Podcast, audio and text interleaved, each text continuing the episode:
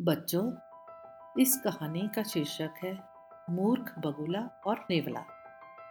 जंगल में एक बहुत बड़ा वृक्ष था, जिसके खोल में बहुत से बगले रहते थे। उसी वृक्ष की जड़ में एक सांप भी रहता था।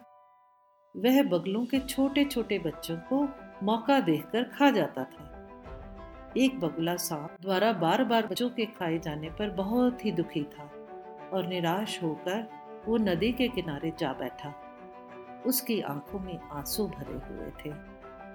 उसे इतना दुखी देखकर उस नदी में रहने वाला एक केकड़ा पानी से निकलकर बाहर आया और उससे बोला, क्या बात है मित्र? रो क्यों रहे हो? बगुले ने कहा, भैया, बात यह है कि जिस वृक्ष में हम रहते हैं, उसमें एक सांप भी रहता है और वो हमारे बच्चों को बार बार खा जाता है। हमें इस मुश्किल से निकलने का कोई उपाय ही नहीं सोच रहा कि इस सांप से कैसे छुटकारा पाया जाए। तुम्हें कुछ उपाय सोच रहा हो तो मुझे बताओ। केकड़े ने मन में सोचा, यह बगुला जो हमेशा से मेरा दुश्मन रहा है तो इसे ऐसा उपाय बताऊँगा जिससे सांप का साथ साथ इसका भी नाश हो जाएगा?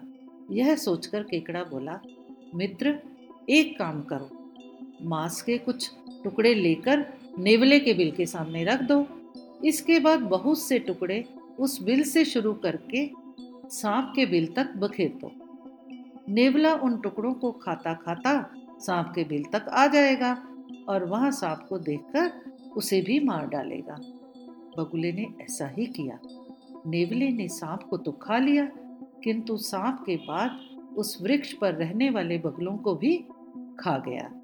बगुले ने दिए हुए उपाय के बारे में तो सोचा, किंतु उसके अन्य दुष्परिणाम नहीं सोचे और उसे अपनी मूर्खता का फल मिला।